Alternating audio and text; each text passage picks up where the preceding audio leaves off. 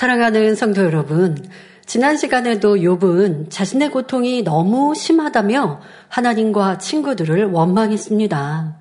그러면서 이제 죽음을 맞으면 하나님을 배울 것이요. 외인과 같이 서먹한 관계가 아니라 가깝게 대할 수 있을 것이라 하였지요. 하지만 이내 하나님을 배울 것을 생각하니 초급하다, 곧 불안하고 초조하다 말합니다. 이는 현재 욥 자신이 하나님께 반항하며 원망하는 모습이 찔림이 되어 하는 말이었습니다. 그래도 양심 있는 모습이죠. 과거에 하나님을 경외하였던 모습과 달리 지금은 온전치 못한 모습으로 말하고 행하는 스스로를 느끼며 하나님을 배울 자신이 없었던 것입니다. 성경은 우리가 구원받는다고 다 주님을 배우는 것이 아니며 어떤 자격을 갖출 때에 주님을 뵐 수 있다 말씀하십니다. 바로 히브리서 12장 14절에 그 자격에 대해 정확히 설명해 주셨습니다. 모든 사람으로 더불어 화평함과 거룩함을 쫓으라. 이것이 없이는 아무도 주를 보지 못하리라 하셨습니다. 구원받아 천국 가도 내가 이 땅에 인간격작 받을 때 모든 사람과 화평하고 거룩하였는가? 그렇지 못하였다면 주님을 뵐 수 없다는 것이지요. 모든 사람 안에는 나를 힘들게 하고 괴롭게 하고 애매히 욕하고 악으로 나오는 사람 모든 사람에는 그런 사람이 포함됩니다. 여러분들이 볼 때, 아, 저 사람은 착해. 나하고 잘 맞아. 라고 하는 사람만이 아니라, 아, 저 사람은 나하고 왜 이렇게 안 맞지? 저 사람만 아니면 나 다 사랑할 수 있을 것 같은데 하는 저 사람, 그 사람, 그 사람을 내가 품고 그 사람과 화평할 때 또 그런 사람이라 할지라도 악으로 나오는 상대라 할지라도 악으로 대항하지 않고 나는 주의 선과 사랑으로 행할 때 그게 모든 사람에게 그리할 때 주님을 배울 자격을 갖춘 것입니다. 자, 우리는 이런 말씀을 잘 압니다. 그리고 분명 천국에도 그분이 있어서 더 좋은 천국이 있음을 그리고 한 번 천국에 들어가면 다시 바꿀 수 없음을 잘 알고 있지요. 자, 욥은 그런 정확한 진리를 알지 못해서 내가 하나님을 배울 때 외인처럼 아니고 떳떳이 배울 수 있을 거야 라고 말했지만 실상은 양심이 찔려서 초조하고 불안해하는 모습. 그러나 우리는 이럴까 저럴까 하지 않는 명확한 말씀으로 나아갈 바를 제시받았고 어디에 목표를 두고 가야 하는지 그리고 그 목표를 분명히 세워서 가고 있다라는 만민의 성도님들입니다. 그런데 연단을 받거나 어려움을 당하니 온전히 믿음으로 승리하지 못하고 힘들어하면서 빨리 천국 갔으면 좋겠다 말하기도 합니다. 지금 욥이 괴로움을 막 토설하다가 아, 내가 이제 죽으면 하나님을 배울 수 있지 말한 의도를 여러분들 아시겠죠? 너무 사람들이 연단 중에 힘들면 아, 빨리 천국 갔으면 좋겠다. 그냥 내가 주님 뵀으면 좋겠다. 이렇게 말하듯 욥도 한탄하다가 친구들도 내 편 들어주지 않고 힘드니까 아, 나 이제 내 몸에 내 육체에서 내 내가 떠나면 나는 하나님을 배울 거야. 이렇게 말했는데 여러분들도 연단을 받을 때 어려움 중에 아, 그냥 내가 빨리 이런 연단이나 이런 것들 그냥 온전히 승리하지 못했어도 그냥 끝나면 그냥 내가 천국 가면 이런 거 이제 안 받아도 되니까 얼마나 좋아. 그냥 빨리 천국 갔으면 좋겠어. 라고 말했던 기억이 있으십니까? 하지만 천국은 한 번 가면 다시 상급상을 할 수도 더 좋은 천국을 침노할 수도 없습니다. 그러니까 여러분 삶이 끝나면 이제 다 끝이라는 거예요. 그러니 이 땅에 주어진 이 시간, 연단과 경작의 이 시간이 때로는 힘들고 어려워도 잘 통과하여 아름답게 변화되기를 힘써야 합니다. 그러니까 기회예요, 이 시간은. 때로는 힘들고 어려워도 여러분들이 좋은 천국, 더 많은 상급을 쌓을 수 있는 기회이지 않습니까? 그런데 힘들고 어려우니까 하나 이제 이 기회도 필요 없어요. 이런 시간 그냥 빨리 끝났으면 좋겠어요. 한다면 더 아름다운 천국 나는 있어도 그냥 안 가도 그만이에요. 이거는 믿음이 아니라는 것이죠. 자, 지금 우리 안에 내 안에 악이 발견되고 사람들과 부딪히고 힘든 일을 만나니 포기하며 아, 빨리 천국 갔으면 한다면 더 변화되고 상급 쌓을 기회를 놓치는 것입니다. 그러니 우리는 주어진 모든 시간을 하나님의 참 자녀로 성결로 나오는 기회로 삼아야 하겠습니다. 또 욥기 20장을 시작하며 욥의 친구 소발 또한 초급하다는 단어를 사용한 것을 설명했습니다. 이는 욥의 초급함과는 다른 의미라 했지요. 바로 욥을 지적하고 있는 자신의 모습을 보니 자기도 욥과 다를 바 없으므로 민망한 마음에서 하는 말이었습니다. 하지만 이 민망함이 자신을 낮추어 더 이상 욥을 지적하지 않고 자신을 변화시키면 좋은데 소발은 그렇지 않았습니다. 자신의 민망함을 발견하였으면서도 계속하여 변명하며 욥을 질타할 말을 찾았지요. 이렇게 욥가의 변론 속에 초급해하는 소발의 모습을 보면서 사람이 마음을 지키지 못하고 초급하면 어떤 결과를 초래하는지에 대해 말씀드렸습니다. 누군가에게 잘못을 지적받고 권면을 받을 때 양심이 찔려 변명거리를 찾다 보면 초급함이 생기고 이렇게 초급해지면 결국 감정이 일어나게 된다고 했지요. 꼭 지적받아서 내가 찔림이 되니까 초급한 것, 또 변명하려다 보니까 초급한 것만이 아닙니다. 초급한 초급함이 나오는 여러분들의 상황은 참 다양하게도 있습니다. 내가 남을 지적할 때도 초급해지는 사람도 있죠. 왜? 지금 요배 친구처럼 지적을 하는데 상대가 안 받아요. 그러니까 내가 막 감정이 일어나면서 더 초급해지는 사람, 이런 사람도 있고, 지적을 받아서 찔림이 되니까 초급한 사람도 있고, 또 욕과 같이 내게 주어진 환경과 상황들이 힘들고 괴로워서 초급해지는 사람도 있고, 불안한 일들을 만나면 초급해지는 사람도 있고 초급함이라는 단어의 의미처럼 여러분들이 급하고 또 불안해지는 이러한 상황과 일들이 다양하게 있을 수 있습니다만은 자 그런 초급함을 다스리지 못하면 감정, 이 초급함 자체가 감정입니다만은 그것을 계속하여 여러분들이 깨닫고 다스려야 되는데 그렇지 않으면 이 감정으로 인해 여러분들의 삶이 힘들어지고 어려워집니다. 바로 감정이 일어나면 상대와 화평할 수 없을 뿐만 아니라 성령의 음성을 들을 수 없으니 신앙의 발전을 이룰 수 없는 것입니다. 그런데 반대로 권면을 받아들여 회개하고 돌이키면 금방 진리의 마음으로 변화될 수 있죠. 잠언 25장 28절에 자기의 마음을 제어하지 아니하는 자는 성읍이 무너지고 성벽이 없는 것 같으니라 말씀하십니다. 성읍이 무너지고 성벽이 없다는 것은 성의 모든 것이 회파되고 아무것도 남은 것이 없다는 뜻이지요. 이처럼 사람이 초급하여 마음을 제어하지 못하면 악한 말을 내고 혈기를 내며 다투기도 합니다. 그러다가 가정이 파탄에 이르기도 하고 주변 사람이 떠나는 등 괴로움과 슬픔에 빠질 수 있음을 알아야 합니다. 그러므로 부지런히 마음을 진리로 일구어 어떠한 상황에도 선과 사랑으로 행하는 사람이 되어야겠습니다. 여러분들이 초급함이 왜 일어나는지, 그러니까 초급함도 우리 안에 악한 감정 안에 나오는 현상입니다만은 자 이러한 것들이 왜 일어나는지 스스로의 공통적인 일들을 찾아보면 돼요. 그러니까 어떤 사람은 지적받으면 그러니까 누구나 지적받기는 싫어해요. 그러나 유독 나는 지적받으면 나를 보호하려고 하고 심장이 빨리 뛰고 얼굴이 붉어지고 자꾸 변명하는 습관이 있고 어떤 사람은 지적받으면 다시 한번 곰곰이 생각해 보고 말을 더디 내는 사람 이런 사람은 지혜롭죠. 그런데 나는 지적받기만 하면 어떡하든지 나를 변호하고 변명하려다 보면 이 초급함으로 인하여서 얼굴이 붉어지면서 감정이 일어나고 나중에 가면 분명히 후회할 것을. 아, 그때 그렇게 말하지 말 걸. 그때 변명하지 말고 그냥 차분히 들었으면 그러면 좋았을 걸 하고 후회하면서도 이거 하나 다스리지 못해요.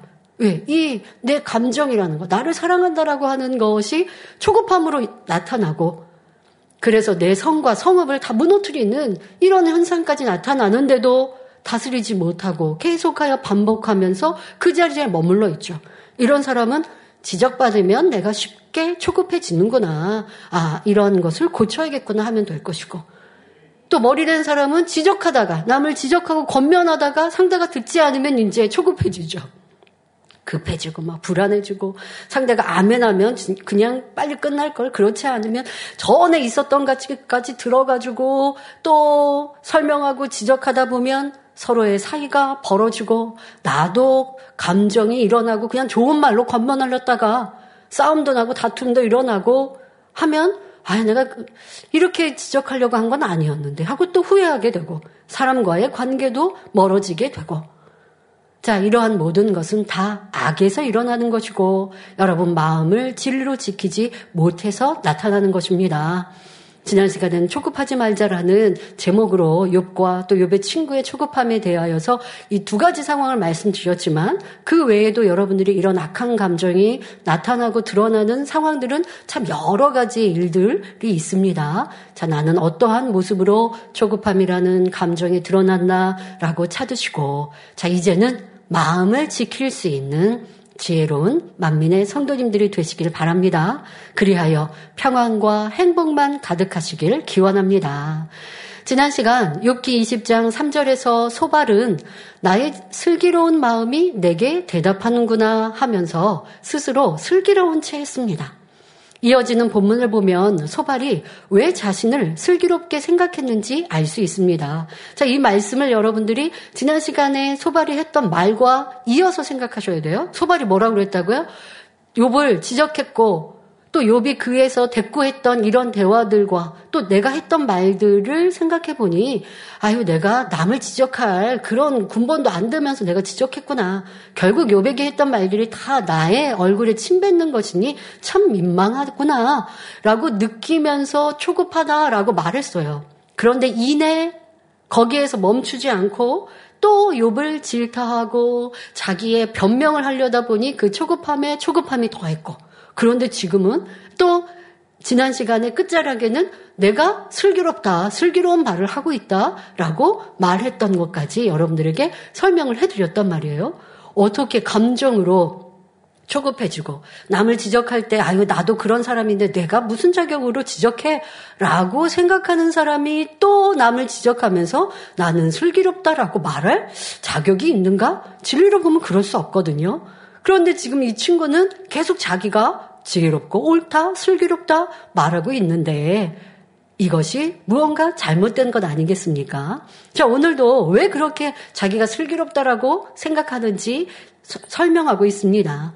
욥기 20장 4절 5절에 보니 내가 알지 못하느냐 욥에게 말하죠. 욥 내가 알지 못하느냐 예로부터 사람이 이 세상에 있어 오므로 악인의 이기는 자랑도 잠시요 사곡한 자의 즐거움도 잠깐이니라 말합니다. 자, 이 땅에 사람들이 살아왔던 이 인간 경작의 시간들, 이런 시간들을 쭉 되돌아보니 이 악인과 사곡한 자가 아무리 잘 돼도 그건 잠깐이야 라고 말하고 있습니다.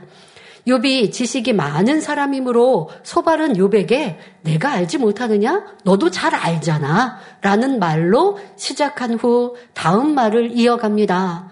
욥아, 너도 알다시피 옛날부터 악인의 이기는 자랑도 잠시뿐이고 사곡한 자의 즐거움도 잠시란다. 너희 자랑과 즐거움이 온데간데 없으니 내가 바로 악인이요 사곡한 자가 아니냐라고 말하고 있는 것입니다. 이렇게 소발은 욥을 악인 취급하며 자기 딴에는 멋진 말로 쿡 찔러서 지금 욥을 쿡 찔러서 말해주고 나니 스스로가 참 슬기롭고 지혜롭게 느껴졌던 것입니다. 욥에게 그냥 딱 어, 1차원적인 말로, 욥, 너가 악인이고 사곡한 자야. 라고 말한 것보다 이게 돌려서 지혜로운 말로 지금 찔렀어요. 어떻게? 자, 사람이 살아왔던 역사를 쭉 보니 악인과 사곡한 자는 그 영광이 잠시요. 결국 그 끝은 좋지 않아. 그런데 욥 너를 보니까 지금 너는 너도 잘된 적이 있었지. 근데 지금 너의 끝은 안 좋잖아. 그러니까 너도 악하고 사곡한 자야라고 돌려서 지금 말을 했, 어요 직접 딱 찌르면 그러면 좀 일차원적이잖아요. 그럼 싸움이 일어나잖아요. 근데 비유를 들어서 돌려서 요백에 너는 악하고 사곡한 자야라고 이렇게 얘기하고 나니 자기 스스로가 나는 참 슬기롭고 지혜롭다라고 느끼면서 말하고 있는 것입니다. 자, 여기서 사곡한 자란 성품과 행동이 올바르지 못한 사람을 의미합니다. 성경에 나오는 이스라엘 역사뿐 아니라 우리나라 근대사나 최근의 역사만 보더라도 악인이나 사곡한 자의 명예는 잠시인 것을 볼 수 있습니다. 소발은 이스라엘 역사에 등장하는 선진들의 행적과 악인들의 최후에 대해 듣고 배워서 알고 있었기 때문에 요백에 이렇게 단정지어 말하는 것입니다. 그러면 악하고 사곡한 사람들의 결국이 어떠했는지 성경상에서 몇 가지 경우를 살펴보겠습니다. 이제 몇 주에 이어서 악한 자와 사곡한 자의 결말 이런 말씀을 드리게 될 텐데요. 지금 어, 요배 친구 소발은 요백에 너가 악하고 사곡한 자야라고 말하는 의도였지만 우리는 욥은 그런 사람이 아니라는 것을 알고 있습니다. 하지만 이 말씀을 들어서 악, 악인과 이 사곡한 자가 결코 되어서는 안 된다. 악은 모양이라도 버리자. 라고 하는 다짐을 하는 우리가 되어야 하겠습니다. 자, 성경상에 이렇게 악한 사람, 또 사곡한 자의 최후가 어떠한지, 어떠한 모양이었는지 말씀을 드리겠습니다. 자, 그런데 말씀을 들으며, 아, 이들은 심히 악한 사람이구나, 라고 생각하고 그치면 안 됩니다. 나도 이런 이들의 악의 속성이 내 안에 있지 않은지 살펴보며 마음 중심에서 악을 미워하는 우리가 되어야겠습니다. 이제 설명드릴 몇몇의 왕의 모습은 심히 악합니다. 그러나 그 모습과 나를 비교해보면 잘 대입이 안 되면 소용이 없어요, 여러분. 그 모습 안에서, 이 악한 왕들의 모습 안에서 내 악의 속성을 찾아내야 돼요. 그것이 여러분들이 예배하는 이유, 말씀을 듣는 이유, 오늘 은혜 받은 자세가 될 것이고요. 그렇게 은혜를 받았다면, 아, 이제 매일, 매일 기도하면서 이러한 악은 모양이라도 버리길 원합니다. 라고 다짐하는 우리가 되어집시다. 자, 먼저 애굽 왕 바로의 경우입니다. 이스라엘 백성이 애굽에서 노예 생활을 하던 때에 모세는 이스라엘 백성을 가나안 땅으로 인도하라는 하나님의 지시를 받고 바로 왕을 찾아갑니다. 그러나 바로 왕은 노예로 부리던 이스라엘 백성을 쉽게 보내지 않았지요. 하나님께서는 이러한 바로 왕을 굴복시키고자 모세를 통해 열 가지 재앙을 허락하셨습니다. 하수를 피로 변하게 하고 애굽 전역에 개구리와 이, 파리떼가 들끓게 하며 악질과 독종, 우박과 메뚜기, 흑암 등의 재앙을 내리셨지요. 그때마다 바로 왕은 재앙을 모면하기 위해 이스라엘 백성을 보내주겠다고 약속했지만 모세가 기도하여 재앙이 그치면 이내 약속을 어기고 핍박을 계속했습니다. 자, 이러한 바로왕의 모습과 우리 안의 악을 어떻게 대입하여 발견할 수 있을까요? 야, 바로왕은 참 어, 이랬다 저랬다 이렇게 변하고 조속으로 그 마음이 변하니 참 나쁘다 못됐다 하고 넘어갈 것이 아니라 나에게도 그런 속성이 있음을 찾아내야죠. 힘들고 어려운 일을 만나면 하나님 이 일만 좀 해결해 주세요. 그러면 내가 하나님 말씀대로 살겠습니다. 충성하겠습니다. 쉬지 않고 기도하겠습니다. 눈물 콧물 흘립니다. 세상 사랑하고 죄 지었던 것 회개합니다. 죄악 가운데 있으면서 몰라서 죄 지은 거 아니고 알면서도 죄 지을 때 그때는 그냥 내 마음대로 내 뜻대로 살았어요. 즐겁다 재밌다 했어요. 아니 뭐, 뭐 이런 뭐 내가 성인인데 나도 이렇게 할 수 있는 자유가 있지? 하며 아니 뭐 교회 다닌다는 사람도 그렇게 죄짓고 악을 행하는데 마음에 성령께서 찔림을 주셔도 무시하고 죄짓고 악을 행하다가 큰 어려움을 만나면 이제 그제사 두 손 두 발 들고 하나님 도와주세요 합니다. 아이 그런 자세가 돼야죠. 그런데 하나님이 사랑이신지라 용서해 주시고 기회 주셔서 어려움을 해결해 주십니다.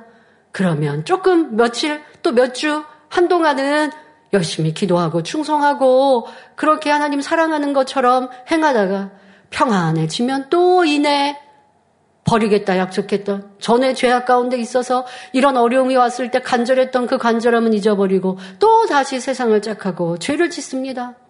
그러면 또 어려움을 만나죠.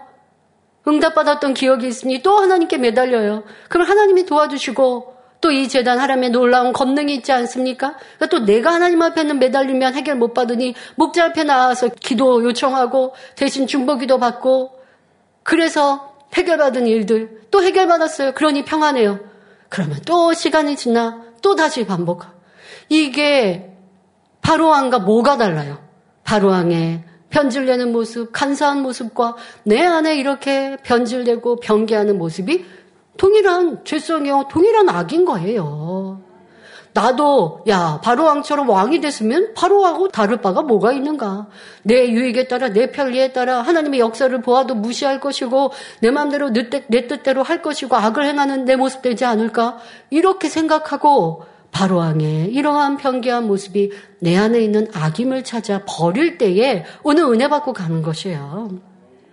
근데 야 바로왕 같으면 그래 응답 못 받지 그러니까 그 결과가 저렇게 비참했지 하고 끝나면 소용이 없습니다. 자 이렇게 바로왕인 왕은 마음이 간사하여 수시로 자기 유익에 맞춰 변개했습니다. 결과가 어떻게 됐을까요? 애굽 온 나라의 장자와 생축에 처음 난 것이 다 죽는 재앙이 임하고 바로 자신의 장자마저 죽고 나서야 이스라엘 백성을 보내주었습니다. 자, 이렇게라도 그러면 이제 두 손 두 발 들고 그래 하나님은 진정 참신이시군요. 내가 하나님의 백성을 내 노예로 삼아서 하나님의 뜻을 어긋나고 하나님의 그렇게 살아계신 역사를 보고도 내 강팍함으로 인해 내가 이 애굽을 괴롭게 하고 어렵게 한 장본입니다. 하고 장자의 재앙 후에라도 회개하고 돌이켰으면 될 것을 인생의 사람 마음이 강팍하고 강팍하면 그 악의 끝이 없어요. 어려움을 당하고 괴로움을 당해도요. 그래도 악을 바라겠다고 해요. 내가 옳다고 해요. 바로왕의 모습이 우리 인생의 모습입니다. 자, 바로왕은 이스라엘 백성을 보내주었습니다. 그런데 또 그 변개함이 발동되니 마음이 변하여 군대를 보내 이스라엘 백성들을 추격합니다. 이때 하나님의 권능으로 홍해가 갈라지자 이스라엘 백성은 갈라진 바다에 땅을 걸어서 건너갔고 이 놀라운 표적을 하나님께서 모세 선지자를 통해 이루어 주셨고 자 그런데 뒤쫓아오는 이 바로의 군대는 어떠해야 합니까? 이스라엘 백성들이 다 건너고 나니 그 홍해 바다가 다시 합쳐져서 뒤쫓아오던 바로의 군대는 다시 합쳐진 바다 속에 그대로 수장되어 죽음을 맞았지요. 이렇게 바로는 크고 놀라운 하나님의 권능을 거듭 목도하고도 강팍한 마음을 바꾸지 않으므로 자기의 장자를 잃고 온 나라가 피폐해지며 군대가 몰살하는 큰 재앙을 당하고 말았습니다. 이렇게 악인, 그 악을 행함으로 나타내되 악의 악을 쌓고 거짓과 또 모함으로 이렇게 행하는 사곡한 자, 이러한 이들의 결말은 심히 비참하다는 것입니다. 다음은 아하방과 왕비 이세벨을 들 수 있습니다. 이스라엘 역사상 악한 왕으로 손꼽히는 아합은 백성들을 하나님에게서 등 돌리게 만들고 이방 신들을 섬기면서도 전혀 마음의 양심의 가책을 느끼지 않았습니다. 더구나 우상 바알을 섬기는 시돈 왕의 딸 이세벨을 왕비로 맞아들이기까지 하지요. 이세벨은 아하방과 결혼하면서 시돈의 우상인 바알과 아세라 신을 이스라엘에 들여와 왕은 물론 신하와 백성까지도 우상 숭배에 물들게 했습니다. 이로 인해 북이스라엘은 하나님의 심판이 임하여 3년 반이나 계속된 가뭄과 이방 민족의 침략으로 큰 어려움을 당해야 했습니다. 엘리야 선지자가 하늘에서 불을 끌어내리고 오랜 가뭄 속에 비를 내리게 하는 등 놀라운 기적으로 참 신이신 하나님을 증거했음에도 이세벨은 회개하지 않은 채 오히려 엘리야를 죽일 생각만 했지요. 뿐만 아니라 괴계를 부려 죄 없는 백성 나봇을 죽이고 그의 포도밭을 빼앗는 등 각종 술수와 괴계를 일삼으며 악을 쌓았습니다. 이처럼 온갖 악행을 일삼았던 그들의 결국은 어떠하였습니까? 아방은 아람과의 전쟁에서 한 병사가 우연히 쏜 화살에 맞아 죽어 그 피를 개들이 핥는 비참한 종말을 맞이했습니다. 자, 군인이 전쟁에 나가서 열심히 전쟁에 어, 전쟁을 하다가 적군을 쓰러뜨리다가 활을 맞거나 칼을 맞아서 죽으면 때로는 어떨 때는 영웅의 죽음처럼 그렇게 후손에게 칭송받기도 합니다. 그런데 아방의 죽음은 그게 아니고요. 어떻게든 살려고 애썼는데 그런데 적군에 그것도 군인이 화살을 쐈는데 우연히 맞아서 죽었는데 그 죽음 후에도 그 왕의 죽음 시체의 피를 개가 핥는 이러한 비참한 종말을 맞았던 것입니다. 자 그러면 왕비 이세벨은 어떠했을까요? 이세벨 또한도 비참합니다. 자 이세벨이 죽었고 자 죽고 사람이 그냥 평범하게 죽어도 권세와 부가 있는 사람은 죽음을 참 아쉬워하는데 이 이세벨의 죽음은 참으로 비참해서요. 성에서 떨어져서 죽었고 그 죽음 후에 그 시체를 앞서 왕은 그 왕의 죽음의 후 그 피를 개가 핥았다고 했죠. 자, 이때는 이세벨은 그 시체를 개들이 먹어버렸어요. 그래서 시체를 찾아서 매장하려고 했더니 남은 것이 두 골과 발과 손바닥뿐이었다라고 성경은 기록하고 있습니다. 이 얼마나 비참한 최후입니까? 다음으로 모세 시대의 고라 일당을 들 수 있습니다. 고라는 레이지파로서 성전을 섬기는 신분과 직위를 주신 하나님께 감사하지 않고 아론의 자, 손들에게만 제사장 직분이 세습되는 데에 불만을 품었습니다. 모세에게 대항했지요. 왜요? 그 당시 지금 출애굽하였고 모세가 이끌어서 이스라엘 백성들이 애굽을 나왔고 그 이스라엘 백성들은 적과 꿀이 흐르는 가나안 땅에 들어가리라 생각했어요. 출애굽했을 때 애굽 땅을 나왔을 때는 얼마나 행복하고 기뻤을까요? 왜요? 전에 섬겼던 애굽의 주인들이 주인들에게 금은보와 좋은 보석들도 가지고 나왔고요. 전쟁도 없이 어려움도 없이 하나님의 놀라운 능력으로 인해서 출애굽을 편안하고 쉽게 했어요. 자, 그런데 웬일입니까? 시간이 흐르고 흐르고 흘렀는데 촉각꿀이 흐르는 땅 가나안은 들어가지도 못하고 광야에서 지금 생활하고 있는 이스라엘 백성들. 자, 그럴 때 그 백성들 안에도 불평 불만이 나오고 모세에 대하여 대항하는 모습이 있었지만 고라 일당은 레이족으로 하나님의 사, 성전을 하나님의 회막, 하나님의 일을 하는 이들이지 않습니까? 그런데 그것을 중요하게 소중히 여기지 않고 모세에 대하여 대항합니다. 결국 고라는 루벤 자 그런데 자기만 한 게 아니에요. 사람들하고 같이 동원합니다. 루벤 자손인 다단, 아비람, 온과 무리를 짓고 족장 250명을 동원하여 모세와 아론에게 반역을 일으킵니다. 이에 하나님의 심판이 임하여 땅이 갈라져 고라 일당은 그 가족과 함께 산채로 음부에 떨어졌고 이들의 동조한 250명은 하나님의 불에 태워져 순식간에 죽임을 당하고 말았습니다. 하나님께서 아주 무서운 심판을 내리신 것이지요. 이는 모세를 대적한 것이 모세라는 한 사람을 대적한 것이 아니라 모세를 세우시고 권능으로 보장하신 하나님께 반역한 것과 같았기 때문입니다. 바로 하나님께서 모세 선지자를 보장하고 계시는데 모세 선자를 대항하니 하나님이 심판하셨다는 것입니다. 이처럼 악인들의 최후는 하나같이 비참했습니다. 그러므로 악인의 이기는 자랑도 잠시요, 사곡한 자의 즐거움도 잠깐이라고 한 소발의 말 자체는 옳습니다. 그러나 이는 욥에게 해당하는 말은 아닙니다. 소발은 욥을 그처럼 악하고 사곡한 자라 정죄하고 있기 때문에 욥을 찌르는 자신의 말이 슬기롭다고 생각하고 있는데 결코 그렇지 않습니다. 이는 소발의 악한 마음에서 나오는 소발의 육신의 악한 생각일 뿐 하나님 보시기에는 맞지 않다는 것입니다. 그냥 그 말하고 있는 문장은 맞지만 그 소발이 말을 하고자 하는 의미, 바로 용 너가 이렇게 악하고 사곡한 자야라고 하는 그 의미는 틀리다는 것이죠. 욥은 결코 악하거나 사곡하지 않으며 그의 중심은 친구들보다 훨씬 선하고 의롭기 때문입니다. 이어지는 본문을 보면 소발은 욥기 20장 6절 7절에 그 높기가 하늘에 닿고 그 머리가 구름에 미칠지라도 자기의 똥처럼 영원히 망할 것이라 그를 본 자가 이르기를 그가 어디 있느냐 하리라 말합니다. 그 높기가 하늘에 닿고 머리가 구름에 미친다는 것은 곧 악인과 사곡한 자의 권세와 영화가 세상에 드러나며 이름이 빛나는 것을 말합니다. 예, 보통 그러죠. 야, 그 권세가 그 힘이 하늘 높은 줄 모른다.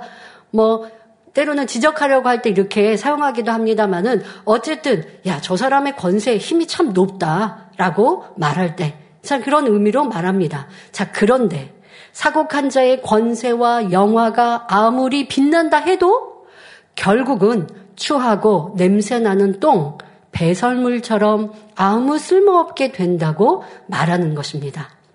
악을 쌓고 또 쌓는 자의 결국은 배설물보다 못한 욕을 먹고 버려지며 영원히 멸망하여 사라지기 때문에 이전에 그를 알았던 사람들도 그가 어디 있느냐며 행방을 묻게 될 것이라는 말입니다. 이는 그의 공적이 다 무너졌기 때문이며 그의 좋은 점은 기억할 수도 없기 때문입니다. 또 그를 기억하려고 하면 오히려 그의 악함이 생각나 침을 뱉을 뿐이라는 의미도 담겨 있습니다. 지금 소발은 악하고 사곡한 자의 결과는 어떻게 되는지를 이렇게 설명하고 있습니다. 그런데 이는 소발이 욥을 빗대어 한 말이지만 정작 욥은 악인도 아니고 사곡한 자도 아니었기에 전혀 타당성이 없는 말이지요. 소발은 자신의 악함 속에 욥을 판단하고 있는 것입니다. 이처럼 사람의 감정이나 악함 속에 나오는 말은 상대에게 죄가 없어도 있는 것처럼 만들고 선한 사람도 악한 사람인 것처럼 몰아붙이는 잘못을 범하게 됩니다. 사람은 자기 생각으로 참으로 많이 판단도 하고요. 또 듣는 말로 정죄하기도 합니다. 그리고 지금처럼 욥의 과거에는 승승장구했어 욥은 부여하고 권세 있고 지식 있고 의로운 사람이었고 선도 많이 행했어요. 그런데 지금 현실은 그리고 그 현실이 진행되는 과정을 보니 다 망하여 버렸고 그러니까 현실을 보면서 사곡한 자와 악인의 결말과 지금 빗대어 설명하고 있어요. 이 모든 것이 사람의 판단, 이 소발의 판단일 뿐이라는 거예요. 자, 이것을 지금 계속 설명하고 계시는데요. 여러분들 이 안에 우리의 모습. 아, 나는 무엇으로 생각하고 무엇으로 판단하고 무슨 재료를 가지고 옳다 그러다 하고 있는가? 아, 이게 지금 내가 잘 가고 있는가? 어떤가? 자꾸 육신의 생각 속에 있으면 그것이 이 소발처럼 하나님의 뜻과는 전혀 다르게 오해하면서 나는 맞다. 나는 슬기로워. 내가 잘한 거야. 내 선택 이게 지혜로운 거야. 하고 있지만 결코 그리하지 않을 수 있음을 깨달아 보아야 합니다. 잠언 17장 15절에 악인을 의롭다 하며 의인을 악하다 하는 이 두 자는 다 여호와의 미워하심을 입느니라 말씀합니다. 그러므로 우리는 악한 감정을 벗어버리고 어느 누구도 판단 정죄하지 말며 함부로 말하는 일이 없어야 하겠습니다. 아, 이 진짜, 이거는 진짜 사실이에요. 하고 다른 사람이 악한 것을 뭐 하려고 전달해야 되죠? 이 사람이 이렇게 이렇게 했는데 그러면 듣는 사람이 조금이라도 선하면 아이 어떻게 그렇게 했어요? 라고 말해요. 아니 이거 진짜 내가 알아봤는데 사실이에요. 자, 여러분, 아무리 사실이라 한들 상대방이 악으로 나온 걸 내가 알아서 무슨 유익이 된다고. 그거를 전하는 입술이 되어지고, 그걸 내가 또 알고자 하고, 듣고자 하고. 그러면 여러분들에게 무슨 유익이, 뭐가 하나라도 유익이 되는데요. 아, 그걸 알아야 분별한다고요? 뭐 정보가 많아서 분별하면, 뭐 여러분 어디에다 뭐 돈 투자해가지고 잃고, 어, 또더 많이 벌고 하는 데서 뭐 정보 찾는 거예요?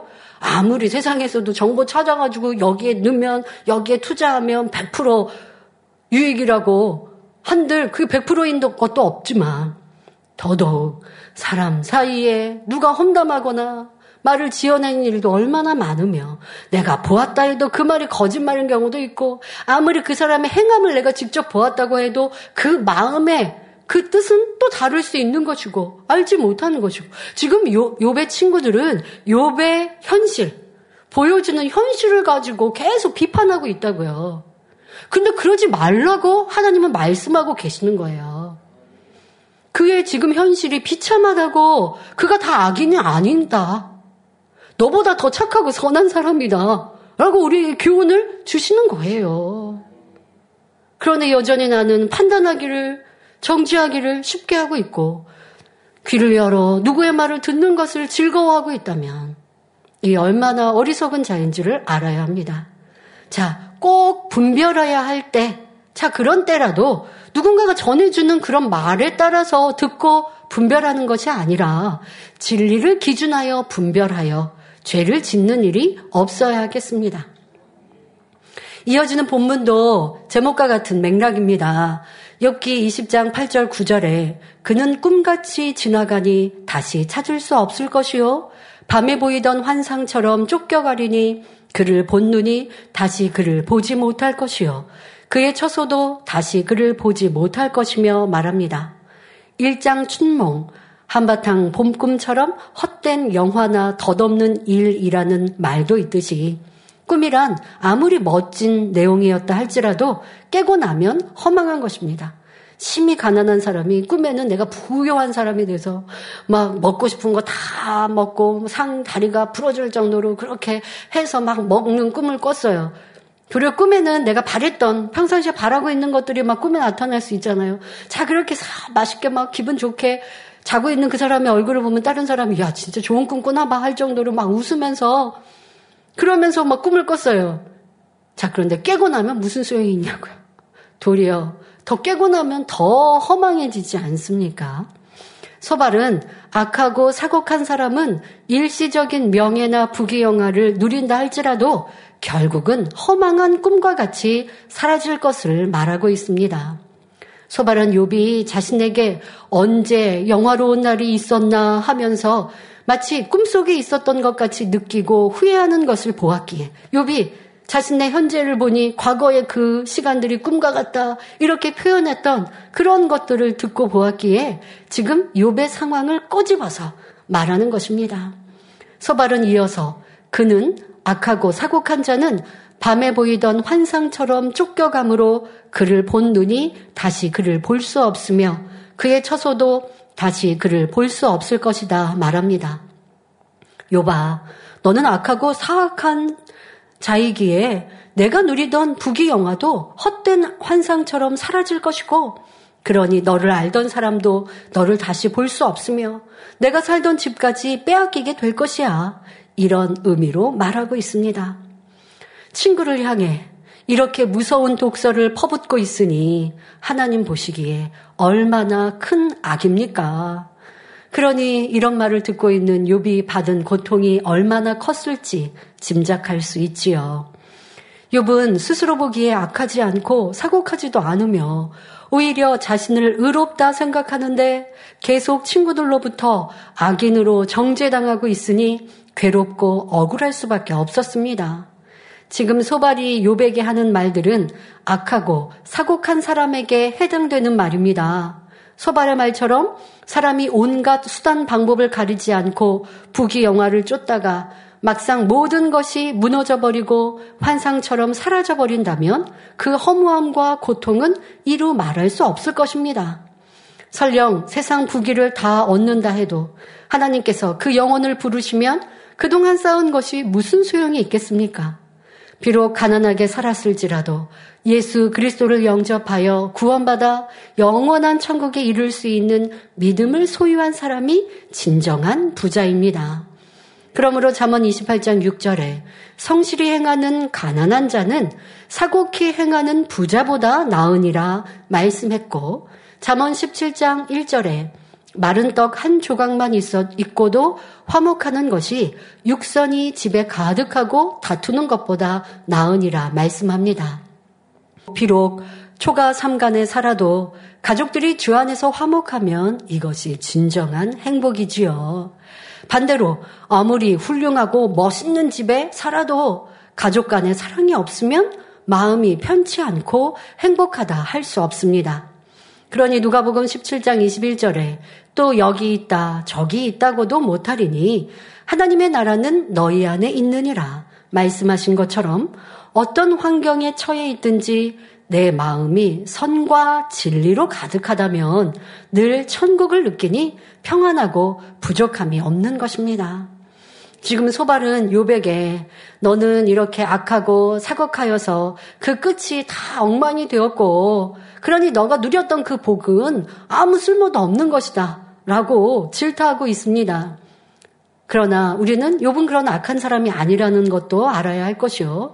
소발이 판단하고 있음도 그것이 결국은 악의 악을 쌓고 있는 것이죠. 또 이러한 소발의 말을 통하여 아 우리는 결코 악으로 또 사곡한 자로 부명예 이 세상에 무언가를 갖고자 욕심부리면 안 되겠다.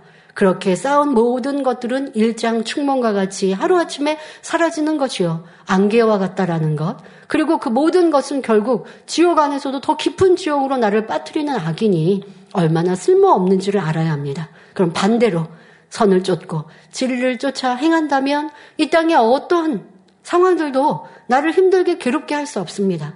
내 마음이 천국이요 참된 평안으로 가득하지요. 여러분 이러한 차이를 지금 욥과 욥의 친구들은 서로 힘들고 괴롭게 하며 욥 또한도 이 연단에 온전한 승리를 아직 하지 못해서 힘들어하고 괴로워합니다. 그러나 참으로 믿음이 있는 사람, 선과 진리를 쫓는 사람이라면 연단을 받아도 평안할 수 있고 아버지 주시는 위로를 그때 그때 받아 누림으로 아무리 연단이 어려워도 그 어려움 중에도 넉넉히 승리할 수 있는 것입니다. 자, 우리는 욥은 아직 그리하지 못했지만 욥의 잘못하고 있는 모습을 통해 우리는 교훈을 삼고 잘하여야죠. 힘들고 불편한 것이 아니라 또 내게 주어진 이 시간이 얼마나 기회인지 더 좋은 천국을 침노하고 성결한 사람으로 만들어서 내 안에 악을 버리고 나면 행하는 모든 바가 하나님의 주시는 축복일 것이요. 그래야하면 참된 복을 누리는 자가 될 수 있으니 꼭 그리하리라 말씀을 통해 우리 안에 다짐하시기를 바랍니다. 소발은 이어서 욥기 20장 10절에 그의 자녀들이 가난한 자에게 은혜를 구하겠고 그도 얻은 재물을 자기 손으로 도로 줄 것이며 말합니다. 여기서 가난한 자란 단지 돈이 없어 가난한 사람을 의미하는 것이 아니라 명예와 권세 등 모든 면에서 비교해 볼 때 상대적으로 못한 사람들을 뜻합니다. 예를 들어 한 나라에서 권세와 부를 누리던 고관들이 시대가 바뀌면 예전의 아랫사람에게 도움을 청하는 것을 바로 가난한 자에게 구하는 것이라고 표현하고 있습니다. 역사를 보아도 권세자들이 부정 부패가 드러나고 권자에서 물러나면 그동안 축적한 재물을 모두 내어놓을 수밖에 없고 이전에 아랫사람들에게 위로를 받는 입장이 되기도 하죠. 저는 내가 윗사람이었지만 그리고 전에는 저 사람이 내 아랫사람이었지만 이제는 부탁해야 되고 도움을 받아야 되고 이것을 가난한 자에게 어, 구한다라고 표현하고 있는 것입니다. 또한 부모가 이런 입장이 되면 그 자녀들도 얼굴을 못 들 정도로 부끄러운 처지가 되는 것을 볼 수 있습니다. 바로 이런 경우처럼 소발은 사곡한 자의 자녀들이 얼마나 초라해지며 고통당하게 될지를 말하고 있는 것입니다. 성경에 보면 악한 사울왕이나 아합왕의 자녀들이 어떻게 비참했는지를 알 수 있습니다. 사울왕의 세 아들은 블레셋과의 전쟁터에서 적의 칼에 죽었고 아합왕의 아들 70명은 하나님께서 예후를 통해 아합 가문을 심판하실 때 한자리에서 죽임을 당합니다. 그런데 지금 이 소발이 말하고자 하는 사곡한 자, 악한 자, 자, 욥이 아, 그런 모습이 아니라는 거 우리 꼭 기억해야 합니다. 욥은 사곡한 자가 아니며 평소 그의 행함은 순전하고 정직하다 할 만큼 의로웠기 때문에 이런 소발을 저주하는 무관합니다. 여러분 우리가 살아가다 보면 악한 사람은요 이렇게 나는 아닌데 내 마음도 모르면서 저렇게 오해하고 판단하는 말들 또 그래서 막 나를 질타하거나 아니면 지금 요백이 하는 말처럼 저주 섞인 말들을 합니다. 그런데 여러분들 내가 그런 사람이 아니라면 그런 말은 아무 상관이 없는 거예요. 그냥 소음으로 끝나버리는 거예요. 내게 임하지가 않아요. 내가 의로운 사람, 하나님 앞에 축복권, 저주권이 있는 사람이라면 그 사람의 말은 권세가 있어서 그 사람이 저주하면 그 저주가 임하죠. 그러나 저 사람에게 그런 권한, 권세도 없어요. 악한 사람이 또 선한 사람을 판단해요. 그런 말은 신경 쓸 필요가 없는 것입니다. 그러니까 상관하지 않으면 평안해지는 것인데 그것도 상관하면 얼마나 괴로워지고 힘들어져요. 지금 욥이 그러고 있잖아요. 친구가 친구들이 욥을 계속 질타하고 오해하고 판단하고 정죄하는데 그 말에 계속 대꾸하고 있고 그 말에 대해서 계속 신경을 쓰고 있으니까 괴로움은 괴로움은 더하는 것인데요. 여러분들 그럴 필요가 없다라는 교훈도 삼으면 좋겠습니다. 욥은 사곡한 자도 악한 자도 아닌데 욥을 향하여 소발의 악담은 계속됩니다. 욥기 20장 11절에 그 기골이 청년같이 강장하나 그 기세가 그와 함께 흙에 누우리라 말합니다. 악하고 사곡한 자는 설령 그 기골이 젊은이처럼 건장하다 해도 결국은 죽음과 함께 모든 기세가 사라지고 만다는 것이지요. 우리나라의 역사만 보더라도 어떤 사람은 큰 부귀와 영화를 만대까지 누릴 것처럼 보였지만 한순간에 처지가 바뀌어 비참한 운명에 처한 경우가 많이 있습니다. 예를 들면 장희빈이나 연산군은 한때 얼마나 권세가 당당했습니까? 장희빈은 왕의 총애를 받으며 왕자를 출산한 후 중전의 자리에까지 오르고 세상을 다 가진 듯 기고만장하였습니다. 장희빈의 권세는 영원할 것 같았지만 지나친 투기와 온갖 악행을 저지르니 그녀의 최후는 사약을 받고 비참하게 죽는 것이었습니다. 또 연산군은 왕위에 오른 후 무소불위의 권력을 휘두르며 사치스럽고 방탕한 생활을 하고 수많은 사람을 죽이는 등 폭정을 일삼은 결과 중종 반정으로 쫓겨나고 말았지요. 이처럼 사곡한 사람의 결국은 얼마나 비참했는지 알 수 있습니다. 이 외에도 역사를 돌아보면 인간의 욕심 속에 자기 유익만 쫓다 보니 원수마귀 사단의 주관을 받아 행하는 이들이 참으로 많았습니다. 세상 사람 악의 악을 행합니다. 어떻게 저렇게까지 악할 수 있지? 그 악은 결국 원수마귀 사단의 역사를 받고 있는 것이지요. 역사 안에서도 보면 그런 그런 인물들 세계에서도 보면 그런 인물들이 있지요. 심히 자기의 마음을 또 어떤 경우는 자기의 영혼까지 팔아서 이렇게 악을 쌓아가고 그러면 그 사람만 악을 행합니까? 그렇지 않죠. 그 결과 많은 무고한 사람들이 피를 흘리게 되었고 고통과 슬픔의 역사가 계속되는 것을 볼 수 있습니다. 성도 여러분, 우리 자신에게도 혹여 이런 악의 속성이 있지는 않은지 살펴보고 만일 그런 마음이 발견되면 회개하고 돌이키는 지혜로운 사람이 되어야 합니다. 악은 작아 보이는 것이라도 그대로 방치하면 크게 발전하기 쉽습니다. 또 죄는요, 한 번, 두 번 행하면요, 세 번, 네 번이 쉬워지고요. 그 죄와 악이 내 안에 쌓이고 쌓입니다. 아, 죄를 지었으니까 그냥 많은 게 아니라요. 그 죄를 지음으로 나는 더 악해지는 거예요. 그냥 검은색까지는 아니고 회색 정도였던 내 마음이 죄를 짓습니다. 악을 행합니다. 그러면 점점 그것이 검은색으로 검은색으로 짙은 검은색으로 점점 내 마음이 바뀌어 버리면 양심도 무뎌지고 악인데도 악인 줄 모르고 처음에 죄를 짓거나 악을 행할 때는 양심에 찔리기도 하고 아 내가 이렇게 죄를 짓고 악을 행하다가 하나님의 심판을 받으면 어떡해? 내게 어려움이 오면 어떡해? 라고 근심도 해봤는데 그런 어, 불안도 있었는데 그런데도 악을 쫓고 죄를 지어가 보세요. 그러면 나중에는요 그런 마음까지도 무뎌져서요 죄를 짓고 악을 행하고도 떳떳하고요 더 자랑스러워요. 더 큰 소리를 내요.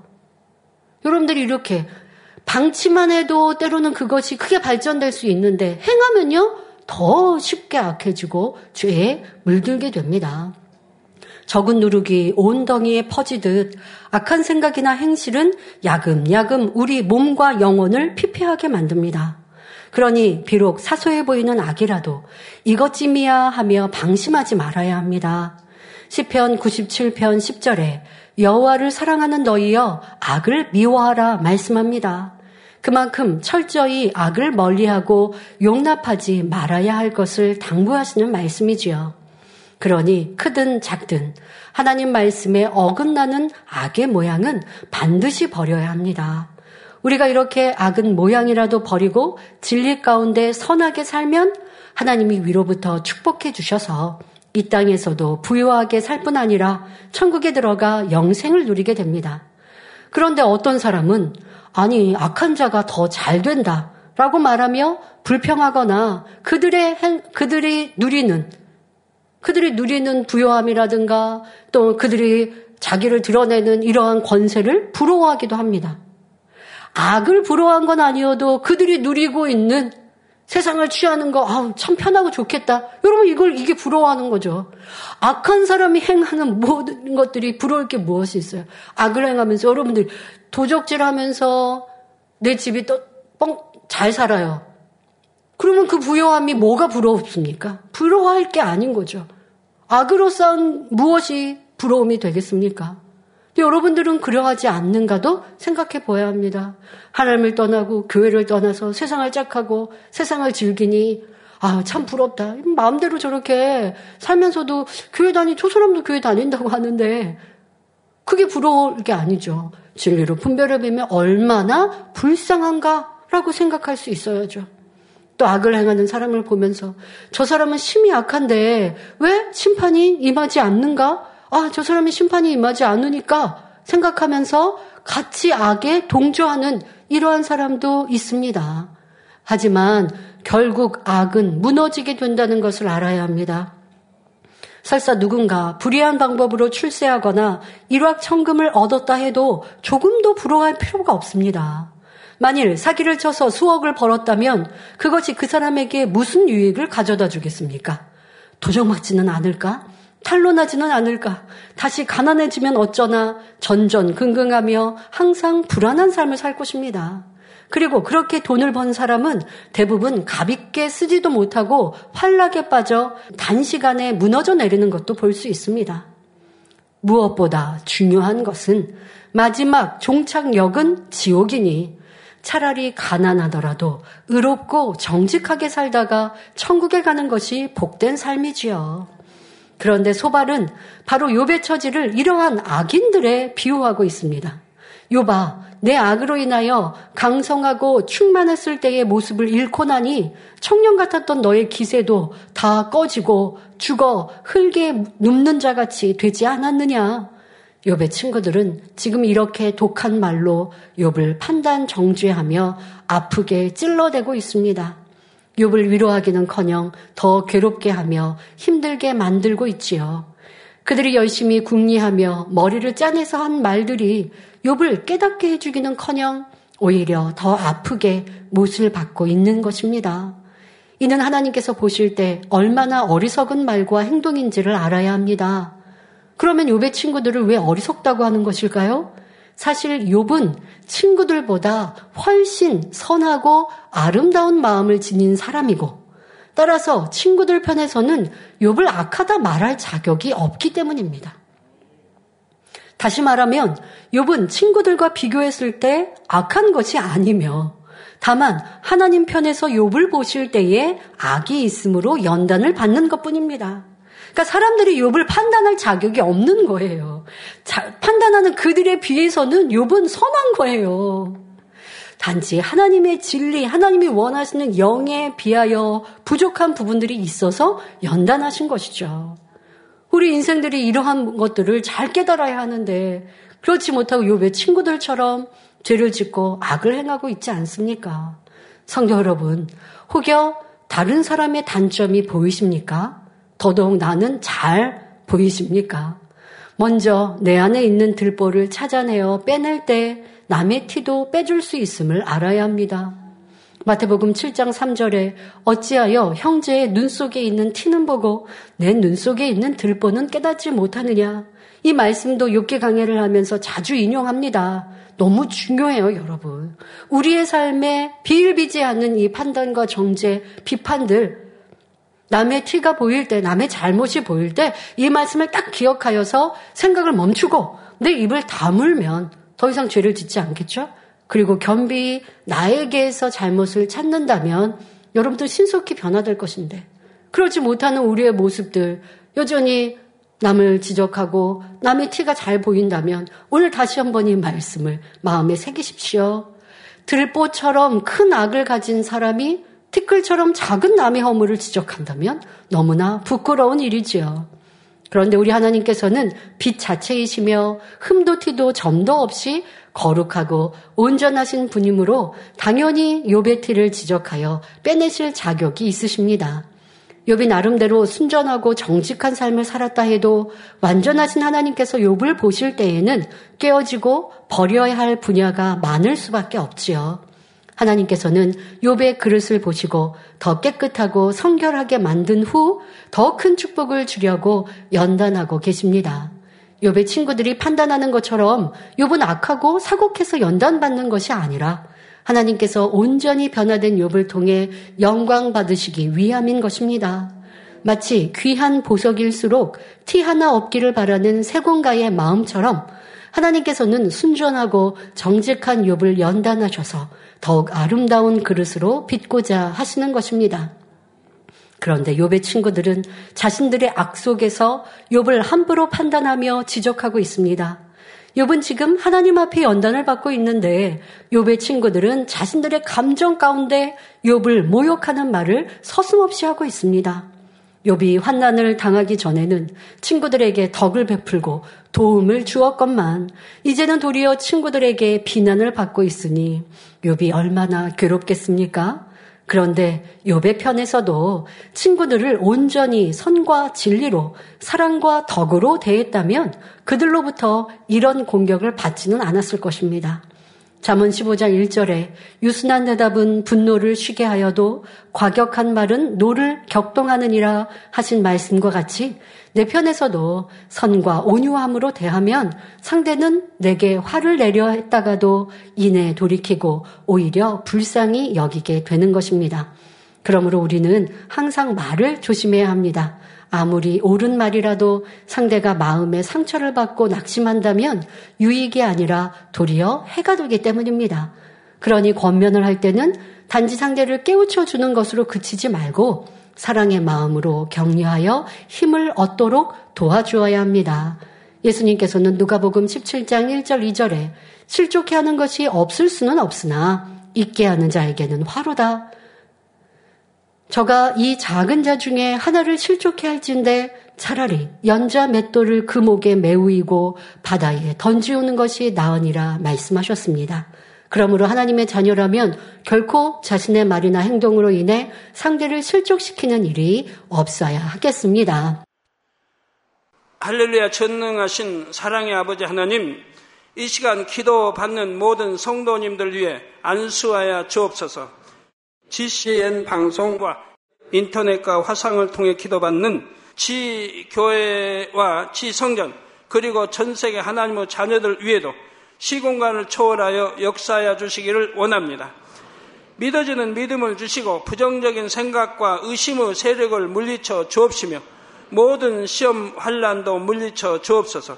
머리부터 발끝까지 오장 육부 뼈 마디마디 온몸의 신경 조직 세포 등 아픈 곳마다 성령의 불로 태우시고 근본의 빛으로 역사하여 주옵소서. 예수 그리스도의 이름으로 명하노니 원수마귀 사단 모든 질병 균 연약함아 물러가라 빛이 여임하라 모든 불친 난치병도 성령의 불로 태워 깨끗하게 역사하여 주옵소서. 말라리아를 비롯한 모든 풍토병도 물리쳐 주옵소서.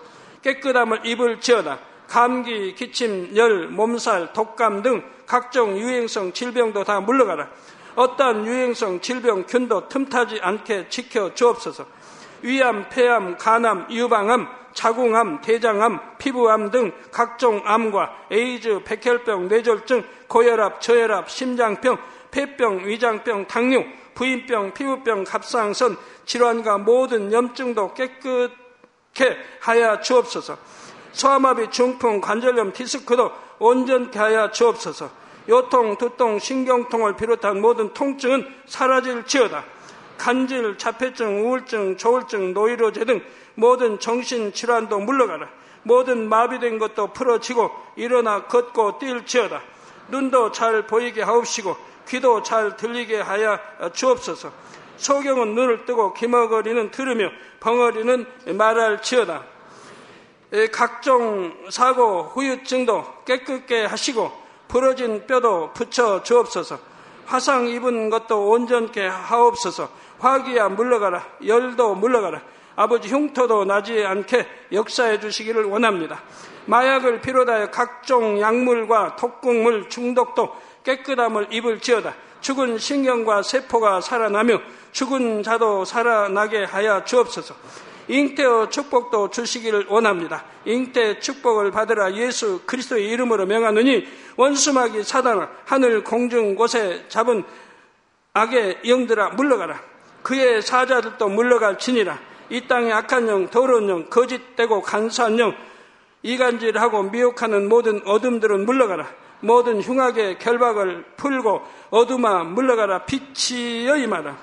아버지 하나님 부르짖어 기도할 수 있는 능력을 주시고 죄를 버리고 성결될 수 있는 능력을 주옵소서.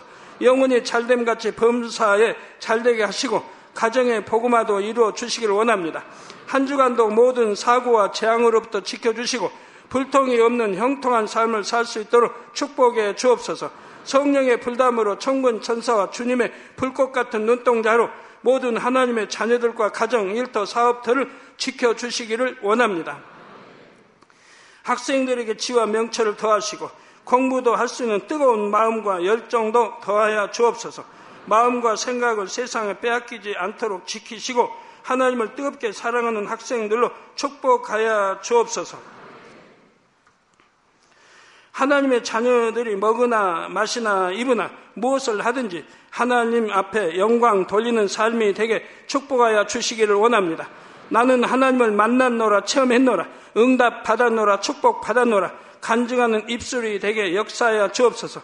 아버지 하나님 감사합니다. 홀로 영광 받으옵소서. 우리 주 예수 그리스도의 이름으로 기도하옵나이다. 아멘.